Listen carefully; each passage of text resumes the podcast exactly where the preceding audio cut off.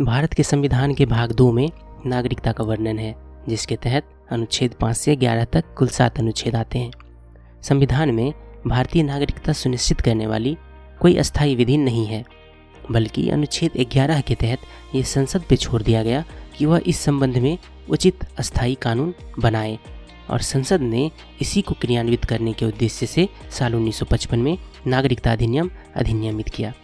लेकिन जब तक यह कानून नहीं बना था या संविधान लागू होने तक, किसे भारत का नागरिक माना जाएगा और किसे नहीं, इसी का उल्लेख अनुच्छेद पाँच से लेकर ग्यारह तक किया गया है।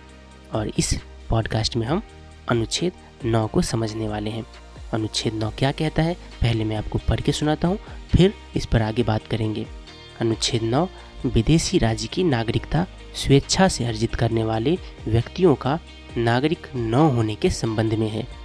यह कहता है कि यदि किसी व्यक्ति ने किसी विदेशी राज्य की नागरिकता स्वेच्छा से अर्जित कर ली है तो वह अनुच्छेद पाँच के आधार पर भारत का नागरिक नहीं होगा, अथवा अनुच्छेद छः या अनुच्छेद आठ के आधार पर भारत का नागरिक नहीं समझा जाएगा।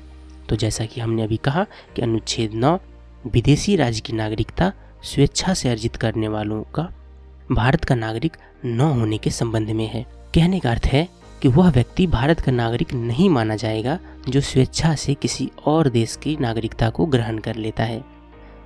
ऐसा इसीलिए क्योंकि भारत दोहरी नागरिकता को मान्यता नहीं देता है। भारत में सिंगल सिटीजनशिप की व्यवस्था है, यानी कि आप देश के किसी भी हिस्से में क्यों ना रह रहे हो, आप भारत के ही नागरिक समझे जाएँगे, न कि उस क्षेत्र विशेष का। अगर कोई व्यक्ति किसी और देश की नागरिकता ग्रहण कर लेता है तो उसे भारत की नागरिकता से वंचित होना होगा।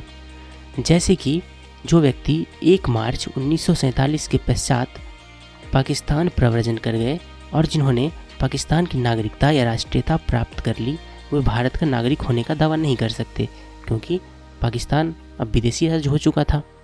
विदेशी राज्य की नागरिकता स्वेच्छा से अर्जित करने का अर्थ ये है कि 26 जनवरी 1950 से पूर्व विदेशी नागरिकता अर्जित करना, यानी कि अगर कोई व्यक्ति संविधान लागू होने के पहले विदेशी नागरिकता अर्जित कर ली है तो वह अनुच्छेद पाँच का लाभ नहीं उठा सकता। इसे इस तरह से भी समझ सकते हैं कि 26 जनवरी 1950 के पश्चात होने वाले प्रवर्जन के मामले अनुच्छेद 9 के तहत नहीं आते, बल्कि नागरिकता अधिनियम 1955 के तहत आते हैं।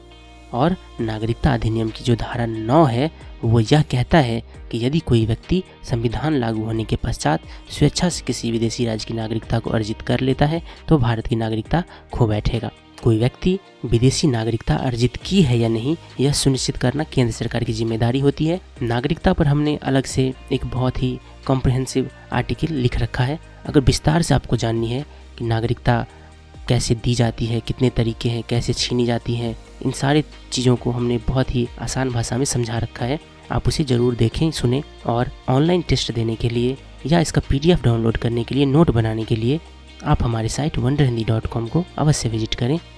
धन्यवाद।